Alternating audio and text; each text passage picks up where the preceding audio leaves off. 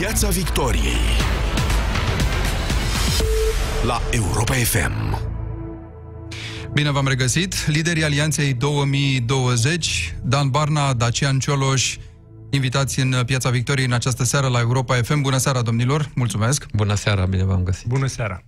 Ne uităm la subiectul uh, zilei, votul pe care l-a primit uh, Laura Codruța și fost șef al Direcției Naționale Anticorupție, acolo în comisiile uh, și în cea pentru buget aseară și în cea pentru libertăți și justiție astăzi. Cum vedeți povestea asta, mai ales în contextul în care de la București opoziția a fost totală din partea guvernului? Este când am văzut acest vot, mă gândeam la o vorbă din copilărie, o vorbă a bunicii mele, pilda aceea, cu minciuna are picioare scurte. Acest vot arată că ceea ce încearcă PSD și ALDE, ceea ce încearcă Liviu Dragnea să vândă românilor de 2 ani și jumătate, toate aceste minciuni despre imaginare, state paralele, când de fapt e clar pentru toată lumea că e un atac personal al lui asupra justiției, votul acesta, spun, confirmă că nu mai crede nimeni și că această guvernare PSD-ALDE, guvernarea Dăncilă, guvernarea Drag, Dragnea, nu mai sunt crezute de nimeni. Și faptul că doamna și a primit această susținere, care e un mesaj foarte puternic pentru rezultatul care probabil va, se va întâmpla, arată că la nivel european ceea ce a făcut doamna și în România și lupta anticorupție care s-a desfășurat, pentru că acum vedem de fapt o răzbunare a vechii clase politice pe justiție, toate acestea sunt confirmarea faptului că Uniunea Europeană vede realitatea din România așa cum este. Este confirmarea faptului că instituțiile europene, experții europeni, politicienii europeni înțeleg realitatea în care România se află în acest moment, respectiv un stat confiscat de o guvernare condusă de persoane cu probleme penale. Și că da, toată, această, vise... toată această sabotare a doamnei și dinspre guvern este rezultatul unui interes particular al lui Liviu Dragnea. Asta voiam să întreb, domnule Cioloș, dacă nu cumva acest sabotaj venit din partea guvernului nu i-a sporit șansele, de fapt, doamnei Chioveși? Uh, mai e o vorbă uh, din bătân care spune de ce ți-e frică, de aia nu scapi. Și de ce e frică domnului Dragnea, probabil de aia nu o să scape, și anume, uh, foarte probabil, și eu zic foarte, foarte probabil, știind cum stau lucrurile, inclusiv printre unele state membre, foarte probabil uh, Laura Codruța și va fi susținută și în uh, Consiliu și o să ajungă procuror șef european să se ocupe inclusiv de fraude cu fonduri europene și domnul Dragnea tocmai ce are pe rol uh, un astfel de proces. Um, i-a sporit șansele, nu știu dacă i-a sporit șansele, pentru că Laura Codruța și era deja cunoscută acolo în Parlamentul European pentru ceea ce a făcut în uh, România. Probabil că pentru cei care mai aveau un doiel că uh, Codruța și e independentă și că nu are nimic de a face cu amestecurile politice și cu toate mizerile care au încercat să-i fie aruncate în cârcă, uh, prin atacurile la adresa ei din zilele acestea uh, și acei ultimi oameni care probabil încă mai ezitau, n-au ezitat și iată că au uh, votat și au susținut-o. Știți că e ultimul argument al puterii lansat în ultimele ore, că dacă acolo votul e politic, de ce se mai plânge lumea în România că eventual procurorii ar fi uh, numiți de un ministru care reprezintă o putere politică? Păi vă spun, e, vă ține spun, argumentul ăsta? Vă spun, nu ține deloc, pentru că votul în orice parlament al lumii un vot e politic pentru că votează politicienii. Dar în Parlamentul European, politicienii au votat după ce au audiat-o și ați văzut cum arată acolo audierile. Eu am trecut uh, prin astfel de audieri când am fost desemnat comisar european. Am avut trei ore uh, audieri și votul a fost după ce au fost puse întrebări și după ce uh, a fost analizată expertiza și competența uh, tehnică, competența managerială, capacitatea de a conduce o instituție. Deci un vot politic pentru profesioniști și pentru oameni competenți și un vot politic care vine după ce e evaluată competența. Nu după ce uh, un om e numit politic pe prietenii sau pe, doar pe susținere politică, cum uh, se spune la noi, păi da, e numit politic, de ce îi mai cer competență? Ca și cum uh, una locuiește pe cealaltă. Lărgim un pic cadrul la problemele din justiția românească. Sunt magistrați care au oprit lucrul, procurori, parchete, care au oprit lucrul uh, săptămâna asta după faimoasa ordonanță 7. Uh, e în regulă ce se întâmplă acum și de partea cealaltă, pentru că lumea uh, vine și spune, da, e în neregulă, magistrații uh, protestează, nu facem, nu corectăm o neregulă cu altă neregulă, domnule Barna? Era perfect de așteptat ca acest protest să se nască și să fie unul consistent, pentru că în momentul în care o putere, puterea executivă în momentul de față, încalecă justiția, Această ordonanță, de fapt, asta transformă instituțiile din justiție în servicii de casă ale PSD-ALDE. Aici nu e niciun dubiu pentru societate. E, într-un astfel de moment e perfect legitim, aș spune, și firesc ca magistrații să iasă și, și să își exprime public nemulțumirea. Și faptul că ieșirea și protestul lor și greva și ieșirea acestora în stradă vine cumva în continuarea protestului societății, în continuarea protestului cetățenilor. Duminică am fost și noi în Piața Victoria, apropo chiar de această emisiune, am discutat și acolo. Vine să confirme faptul că ceea ce se întâmplă în aceste zile în justiție este un abuz la stabilitatea noastră ca stat. Acum nu mai vorbim de o chestiune de reglaj, fiind de a aranja din dorința de a controla, din dorința disperată a lui Liviu Dragnea, de a controla toate pârghile din justiție, încearcă să anuleze practic această putere fundamentală a statului. Și de asta protestul magistraților este unul din punctul meu de vedere, repet, legitim și necesar și firesc. Pentru că s-a spus mereu, a, de fapt nu le pasă, sunt uh, salarii satisfăcătoare, nu interesează. Nu-i deloc adevărat. În justiție, în foarte mare majoritate, sunt oameni de bună calitate și de foarte bun nivel profesional, pentru că pentru a ajunge judecător sau procuror, treci prin niște filtre de educație pe care prin aceste modificări, by the way, bă, apropo, prin aceste modificări ale legislației se încearcă să fie cât mai rărite sau cât mai făcute astfel încât sistemul să se blocheze. PSD cred că chiar contau cumva pe acest protest care să blocheze și mai mult mecanismul. Nefirească nu e reacția magistraților, ci nefirească e atitudinea guvernului care adoptă ordonanță de urgență fără să consulte magistrații, fără să consulte, de fapt, pe cei direct afectați, pentru care spune că dă ordonanța ca să clarifice anumite lucruri, și nefirească e politizare. Intenția asta de uh, inserarea politicului în deciziile magistraților și de politizarea tot ce mișcă în jurul justiției. Că asta se întâmplă de la uh, iar de instituții cheie în uh, magistratură și în justiție până la Curtea Constituțională. Ce vedem acum? Am văzut declarațiile doamnei Tarcea, care uh, explica... La bilanțul parchetului general astăzi. Exact, da. și uh, care uh, explica acum într-o seară cum uh, uh, faptul că acele uh, uh, complete de judecată de uh, 5 Uh, modul în care ele sunt conduse e în mod uh, clar precizat de lege și arăta cum Curtea Constituțională a interpretat doar anumite articole din lege și nu altele,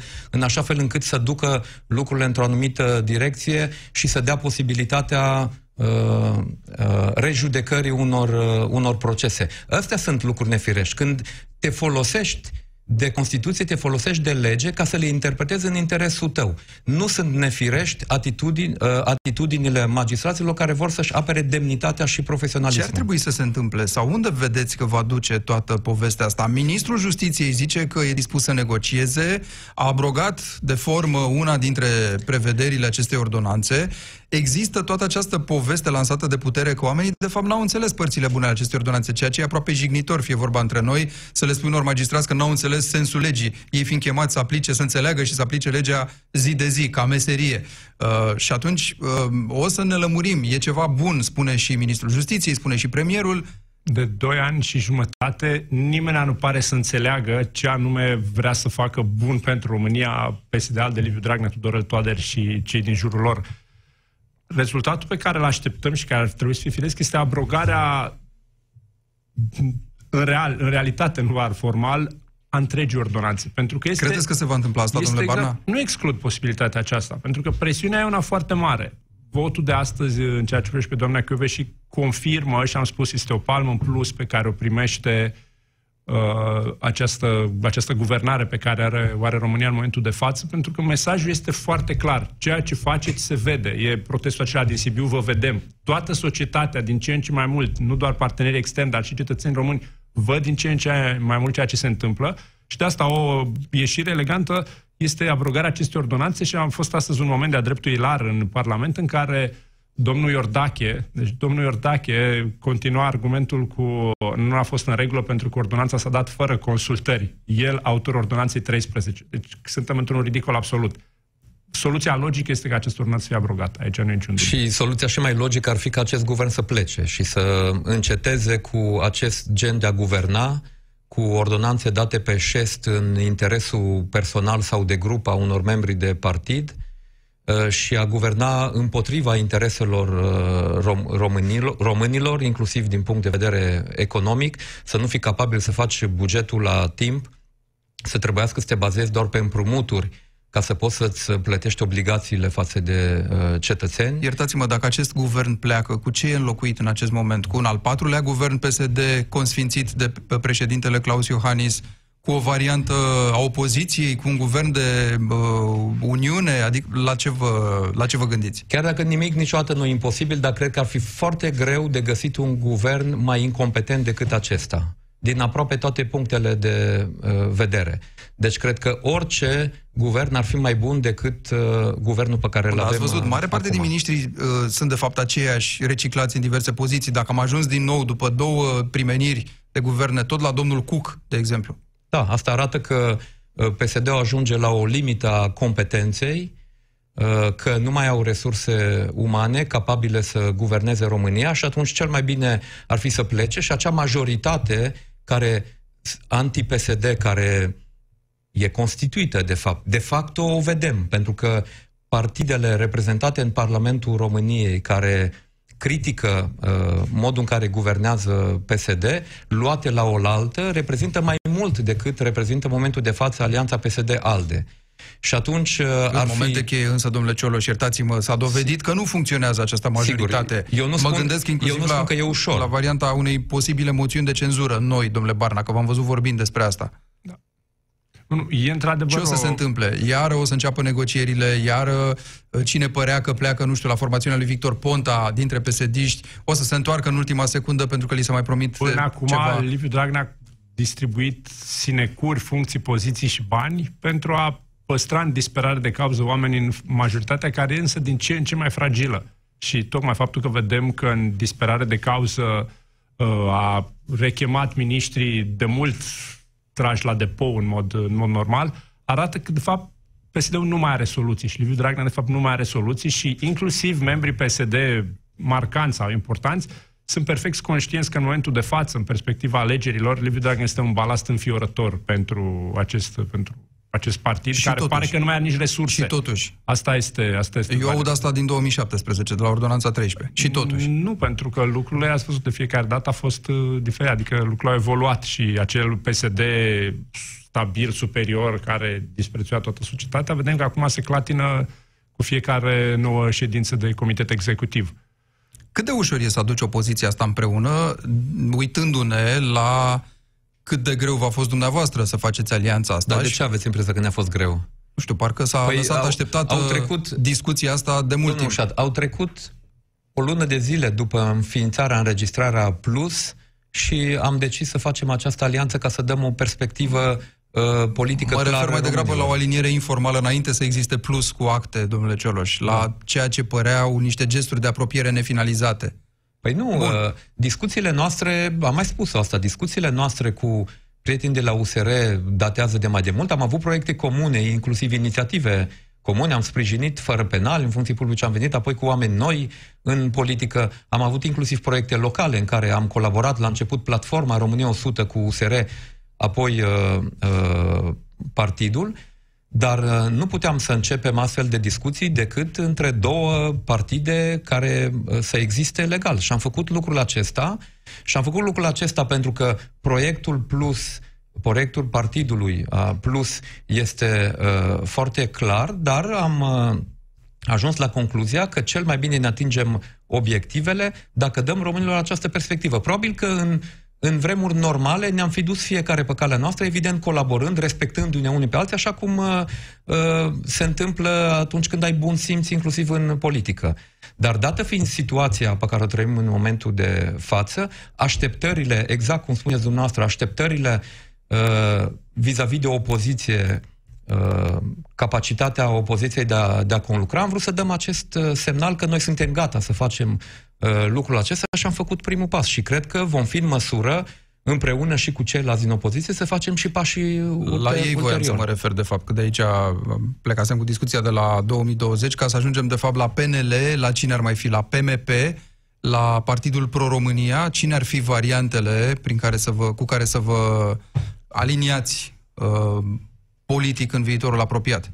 Mie nu Hai mi-e să luăm- clar, hai să luăm mie cu- nu mi-e hai să luăm clar- cu PNL-ul, că aici nu mi-e clar apare ce că vrea între să noastre facă există Pro-România. fricțiuni și înțepături cât cuprinde. Mai ales dacă e să ne uităm dinspre ei spre dumneavoastră. De ce? Că asta e o cale facilă și de fapt este calea pe care Alianța USR Plus încearcă să o combate și o să o combate și o să vedeți și în campanie lucrul acesta. Vechiul mod de a face politică, cel care s-a întâmplat în România de 28 de ani, ne-a adus aici. Ne-a dus în situația în care avem o mână de condamnați penali care conduc România. Și asta este revoltător. Și asta s-a întâmplat pentru că a rămas mereu tiparul acesta că ne înțelegem, stați voi un pic în opoziție, după aia venim noi și e ok, suntem lucrurile astea nu mai pot să continue și mesajul pe care noi îl transmitem constant este acela al implicării cetățenilor la modul cei care sunt în piață, cei care au fost în piața victoriei. Așteptarea este ca ei să se implice activ în societate. Membrii și din USR și din Plus sunt în foarte mare majoritate oameni care n-au mai făcut politică și care au decis să se implice tocmai pentru că vechea clasă politică, în marea majoritate, PNL e total, inclusiv. total înțeleg. ruptă. Vorbesc de vechea clasă politică în ansamblu. Este semnificativ ruptă de așteptările actuale ale României dinamice, pentru că membrii noștri ne-am fost întrebați constant noi cine sunt membri la USR, cine sunt membri la Plus. Și am spus, e componenta activă a societății, aceia care contribuie în mod real la PIB-ul de care își bate joc uh, Teodorovici, aceia care vor să poată să-și desfășoare afacerile aici în România, aceia care vor să nu le plece copiii după facultate rachetă La în PNL Statele nu Unite sunt sau oameni la, din ăștia, sau domnule la Barna? Londra. Nu se Am regăsesc toată și acolo? încrederea că sunt și acolo. Adică de acolo- ce vă e atât de greu să vă nu este vorba întâlniți? de greu sau de ușor, este vorba de cum pui împreună două moduri profund diferite de a face politică. Și asta este, uitați-vă la lista de europarlamentare, cel mai bun exemplu. Alianța USR Plus are de departe cea mai bună listă de europarlamentari pe care, de viitori europarlamentari pe care a avut România vreodată. Pentru că s-a făcut prin ce mecanisme aspect? democratice, sub, În ce mecan- sub privință? aspectul studiilor, sub aspectul profesiilor anterioare, sub aspectul realizărilor personale ca profesioniști ai societății. Și aceste elemente sunt elementele care ridică un standard. Apropo de alianța din opoziție, da, orice partid din opoziție, inclusiv PNL, care acceptă și propune să vină la acest standard de integritate morală și de competență, poate să contribuie la viitorul României. Pentru că asta e Dar alternativa înțeleg că pe care o nu propunem noi ajung la acum. standardele astea, nu, domnule Cioloș? Sau de ce nu se întâmplă? Sunt în PNL inclusiv oameni cu care am lucrat în guvern în 2016, cu care am fost uh, colegi. Uh, există posibilitatea de a colabora uh, și cu uh, uh, PNL-ul. Eu cred că PNL-ul trebuie să-și clarifice anumite probleme uh, interne, dar asta e problema lor. Pentru noi, această colaborare a fost una firească. Sunt două partide care au apărut din 2016 încoace. De, sunt două partide care au apărut în mare parte uh, la solicitarea și cu susținerea unor oameni care până acum au ieșit în stradă ca să-și spună păsurile. E nevoie de o resetare a modului în care se face politică în România și nu doar în România. Vedeți că se întâmplă lucrul acesta și în Europa în ansamblu ei. E o schimbare de generații care oricum urma să vină, deschidem această cale. Eu sper ca uh, noi să aducem nu doar niște oameni noi care n-au mai făcut uh, politică, dar uh, să aducem și un alt fel de raportare la societate și un alt fel de raportare la tot ce înseamnă bun public, la interesul cetățeanului, pentru că e foarte ușor să crești salariile și pensiile în anul electoral, după care să arunci economia în aer, să o ții din împrumuturi sau uh, să vii să canalizezi banii spre diferite grupuri de interese. Modul ăsta de a face politică, din păcate, a fost acceptat și integrat de o parte a societății românești, care a spus, domnule, las că mai fură ei, dar ne mai dau și nouă câte un pic. Am auzit uh, destul de, de multe ori lucrul acesta. Ei, eu cred că și după guvernarea din 2016, dar în general, uh, cu ce se întâmplă în societatea românească în ultimii ani, foarte multă lume înțelege că lucrurile pot să meargă și altfel că putem să trăim și noi decent. Avem câteva milioane de oameni care au plecat din zone sărace din România, în țări din Europa de vest și care au văzut cum se poate trăi decent, cum se poate trăi normal, onest. Evident, și în țările respective sunt lucruri care trebuie corectate. Dar unde societatea e bazată pe niște valori. Ei, oamenii aceștia au pretenții și așteptările astea ale oamenilor, încet, încet, o să se uh, traducă și în modul în care se va face politică. Și uh, Plus și USR asta își dorește să facă și noi asta vrem să punem pe masă. Explicați-mi un pic filozofia acestei alianțe în perspectiva europarlamentarelor. Acele alegeri pe care, în general, lumea nu dă prea mulți bani. Pentru că au senzația că oricum trimitem acolo niște oameni care fac sau nu ceva pentru România în mod special, oricum nu sunt aici aproape de noi, îi mai vedem poate o dată la două săptămâni uh, când vin în weekend la televizor, dar nu știm prea multe despre ce se întâmplă acolo și în orice caz nu în puterea lor stă să ni se dea sau să ni se facă sau să ni se dreagă și așa mai departe. În general, așa ar fi fost. Dacă PSD-ul după decembrie 2016 s-ar fi ocupat de autostrăzi, spitale, curiculă în educație, probabil că acum am fi discutat despre niște alegeri europarlamentare cu o prezență redusă, cu o nepăsare a societății, pentru că europarlamentarii sunt departe la Bruxelles și nu interacționează, pentru că așa am fost obișnuiți de vechea clasă politică, nu interacționează cu societatea și comunitatea lor deloc. În realitate, aceste alegeri europarlamentare, și de fapt asta este și filozofia pe care Alianța USR Plus o propune, o propune societății, aceste alegeri europarlamentare sunt primul moment în care cetățenii, cetățenii revoltați, cetățenii care au ieșit în stradă săptămâni întregi, de doi ani și jumătate România stă în stradă pentru că așa avea Liviu Dragnea, sunt primele alegeri europarlamentare în care cu ștampila de vot în mână poate fi transmis un mesaj acestei, acestei guvernări și acestei majorități PSD-ALDE că nu mai putem continua așa și că România își dorește să meargă spre Europa și nu spre Rusia. Ajutați-mă să și înțeleg atunci, pasul mai departe. Păi, Faceți lucrul ăsta, departe. după care, în interior, un guvern vine, promite, dă eventual ceea ce promite unor categorii sociale, uh, clasa politică e ținută în jocul ăsta permanent de șah, în războiul din Parlamentul intern, care e câștigul? Mai sunt, concret. Sunt mai multe lucruri. Nu trebuie să uh, uh, discredităm alegerile europene. Deloc. Ele nu sunt atât de importante precum alegerile parlamentare, dar au importanța lor mai ales în momentul de față. Viitorul Parlament European va decide viitorul buget european. România este unul din beneficiarii neți ai bugetului european și prin uh, fondurile europene care vin pe politica de coeziune, dezvoltare regională și prin politica agricolă comună. Dacă sunt e câteva, reprezentantă de competențe acolo. Sunt câteva bun. zeci de miliarde de euro care ar trebui să intre în uh, România și ele trebuie negociate acum în viitorul Parlament. Deci de asta e important ca cei care merg să reprezinte România acolo să poată să negocieze un buget important și pentru România în uh, anii uh, care vin se negociază nu doar bugetul european, dar și legislația pe baza căreia se cheltuie banii respectivi. Și e important să avem o legislație europeană care să fie adaptată și la specificul din uh, România. Apoi, evident că vom avea multe lucruri de făcut acasă ca să utilizăm fondurile europene. Vreau să mai spun un lucru. Europarlamentarii trimiși de la Plus și de la USR în Parlamentul European nu vor pleca la Bruxelles, ci vor aduce Bruxelul în România decizia noastră, și am discutat zilele acestea cu uh, candidații de pe listă, decizia noastră este în primul rând ca fiecare europarlamentar de la Plus și USR care va intra în Parlamentul European să deschidă în România cel puțin două birouri parlamentare. Va avea o prezență, un europarlamentar în mod normal uh, ar trebui să fie prezent cel puțin trei zile pe săptămână în circumscripția electorală de acasă. Parlamentarii noștri vor fi prezenți acasă, vom explica ceea ce se întâmplă în Parlamentul European. În al doilea rând, la fiecare europarlamentar trimis în Parlamentul European de pe listele Plus și ALDE, uh, vom mai trimite sau vom și mai avea USR, nu ALDE. USR, uh, Plus și USR vom, uh, da, pentru că mă gândeam la ALDE, mă gândeam la un grup parlamentar european. Politici, da. Da, la, în Parlamentul European mai e și un alt ALDE de bun simț. Chiar un alt alt. Fiecare europarlamentar va avea o echipă cu oameni care acum sunt pe liste și care probabil nu vor uh, fi aleși, nu vor avea mandat în Parlamentul European, dar vor lucra cu acei uh, candidați care vor fi aleși în Parlamentul European, vor lucra în echipe. Deci la fiecare candidat votat de pe listele uh, plus uh, USR, o să mai fie în spate câțiva tineri politicieni care se vor forma la modul în care să lucrează în Parlamentul European și care la fel vor fi prezenți uh, și acasă. Deci noi vom face legătura aceasta între ce se întâmplă acasă, ce se întâmplă în Parlamentul European și pornind de aici, de la aceste alegeri, aceste alegeri europarlamentare vor da semnalul vis-a-vis de ceea ce vor românii pentru următorii doi ani de alegeri, când vom avea alegeri prezidențiale, alegeri locale și apoi parlamentare. De aceea aceste alegeri europarlamentare sunt mai importante decât strict trimiterea unor uh, uh, parlamentari în Parlamentul European.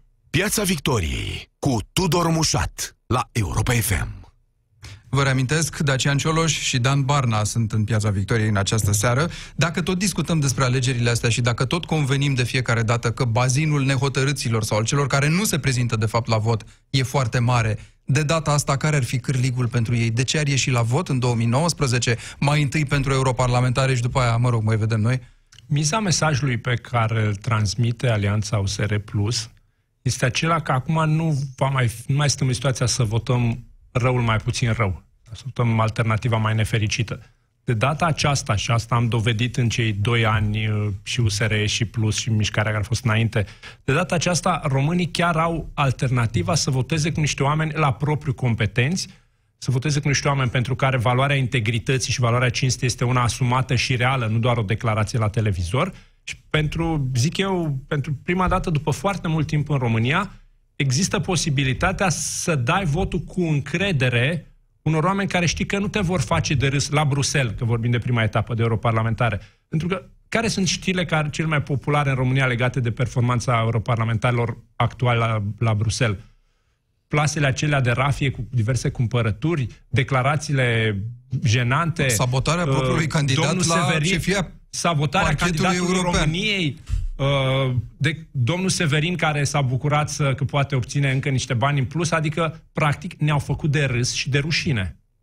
Europarlamentari pe care am avut în marea majoritate, nu toți evident, dar în mulți dintre ei ne-au făcut de râs și de rușine. Ceea ce propune acum Alianța USR Plus sunt oameni de care să fim și mândri, care să aibă și intervenții și inițiative care România să se poată mândri și în țară și la nivel european. Bun, Pentru că noi nu avem astfel de elemente la momentul acesta Domnilor, acolo. pasul 2, în momentul în care, să zicem, lumea vine număr mai mare la vot, în momentul în care, așa cum vă doriți dumneavoastră, dă voturile acestei uh, alianțe, după care ce? După care zice, ok, v-am investit cu acest capital, v-am investit cu acest capital de uh, încredere, se și ce ar trebui să se întâmple pentru noi aici în interior? Că următoarele alegeri care vin nu sunt ale parlamentare, sunt ale prezidențiale. la întrebarea da. anterioară cu viziunea sau care filozofia. Filozofia este aceea de a crea încredere că România poate fi reparată. Și cine va repara România este exact Alianța USR+. Plus. și un rezultat bun de, la aceste de, de europarlamentare, de e important ca oamenii să iasă pe 26 mai la vot. Un rezultat bun la aceste europarlamentare ne dă nouă, mie lui Dacian Cioloș și oamenilor din spatele nostru, încrederea și forța să venim cu acea viziune care să meargă până în 2020, până la guvernarea României. Pla- planul nostru este uh, să câștigăm alegerile parlamentare și până atunci toate alegerile prin care vom trece au importanța lor în proiectul pe care îl avem noi pentru România. Pentru că în proiectul nostru pentru România avem nevoie de fonduri europene și avem nevoie de recunoașterea României la nivel european pentru ca România să poată să-și negocieze locul acolo și din perspectiva asta a fondurilor care vin de la nivel european și din perspectiva investițiilor care pot să vină din Uniunea Europeană și perspectiva pe care o dă piața comună europeană ca românii să-și poată vinde produsele. Tot Viorica Dăncilă o să fie premier sau tot un premier de la PSD nu, o să că, fie... Haideți că mergem, mergem pe rând. Când veți Ce... fi câștigat eventual dumneavoastră niște mandate în Parlamentul Nu mai European. puțin să termin. Da. Planul nostru pentru România e unul pe 10 ani. Cei doi ani de uh, alegeri, campanii electorale și alegeri, și apoi două mandate succesive pentru prima dată de mulți ani în România, când vom avea două mandate succesive fără să fie întrerupte de alte campanii electorale și alegeri. Deci câte două mandate de patru ani când uh, două mandate de guvern vor putea lucra la reconstrucția României. Pentru asta avem nevoie acum să trimitem cât mai mulți europarlamentari buni și competenți acolo.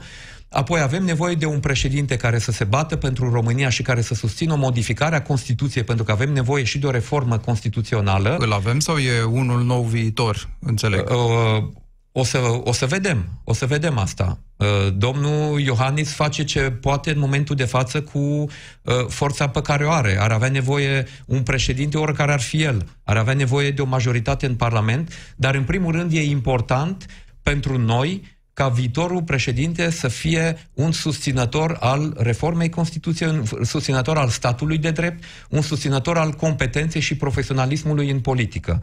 Apoi avem nevoie la alegerile locale de cât mai mulți aleși locali în primul rând primari, președinții Consiliului Județene și aleși uh, locali care să se preocupe de dezvoltarea comunităților lor, să folosească fonduri europene așa cum au dovedit doar câțiva primari, din păcate, că pot să o facă, să conlucreze între ei pentru dezvoltarea economică a uh, zonelor lor. Și apoi avem nevoie de o majoritate în Parlament ca să modificăm Constituția și ca să putem guverna, să punem în aplicare toate lucrurile acestea. Deci fiecare din aceste patru rânduri de alegeri au rolul lor.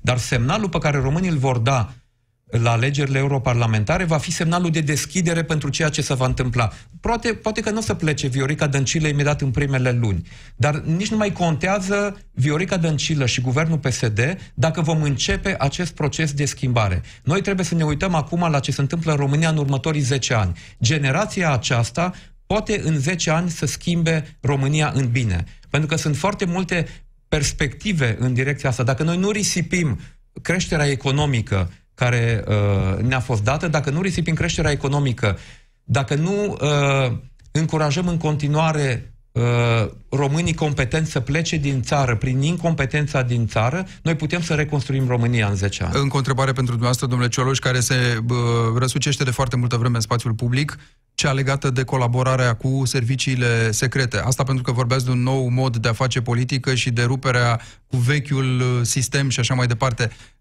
Mie mi se pare că n-ați lămurit suficient lucrul ăsta. Puteți să o faceți? Cât de clar mai pot să lămuresc când, dincolo de faptul că am spus că nu am avut nici eu și nici altcineva din jurul meu niciodată o colaborare cu servicii de informații. Mai mult, am decis la ultimul Consiliu Național, nu știu câtă lume știe, la ultimul Consiliu Național din partid, din Plus, am decis că toți cei din conducerea Plus, de acum înainte, vor trebui să semneze și au semnat deja și vor semna o declarație că nu au colaborat și nu colaborează cu un serviciu de informații, indiferent de unde ar fi uh, el.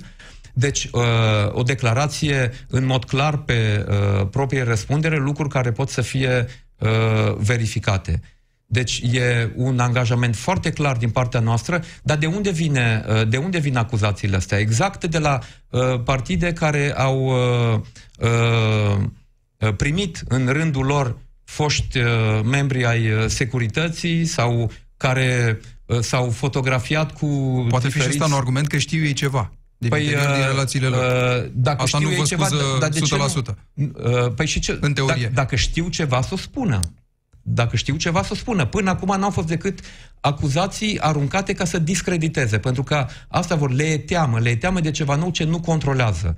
Și uh, argumentul principal, din punctul nostru de vedere, este ăsta le teamă pentru că nu ne pot controla, nu ne-au cu nimic la mână, ei au fost obișnuiți până acum ca pe cei care intră în politică să-i aibă cu ceva la mână, au văzut că apar partide noi uh, pe care nu le mai controlează și atunci ce mai uh, uh, ușor decât să discreditez aruncând informații pe care nu le pot verifica. Deci am semnat aceste declarații și vom începe să îi chemăm în judecată pe cei care uh, fac astfel de afirmații ca să le dovedească. Bun, 30 de secunde, Dan Barna. Uh, dacă proiectul ăsta e unul de construcție îndelungată, care sunt primele măsuri pe care le-ar putea vedea românii? Nu știu, mă uit la ordonanța 114, la câtă lume afectează, patroni angajați deopotrivă, e doar un exemplu.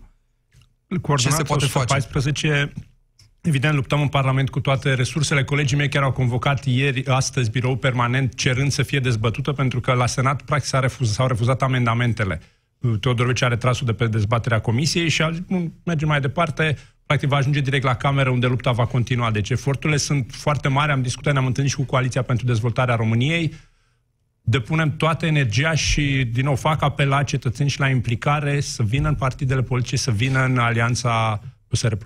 Dan Barna, Dacian Cioloș, vă mulțumesc foarte mult. Mâine, Piața Victoriei, la 6 și un sfert, vine procurorul șef al Direcției Naționale Anticorupție, Călin uh, Nistor. Anca Grădinaru discută cu el despre efectele ordonanței 7 asupra activității DNA, dar și despre reculul înregistrat de lupta anticorupție în ultimul an. Pe curând! Piața Victoriei. De luni până vineri, de la ora 18 și 15 la Europa FM.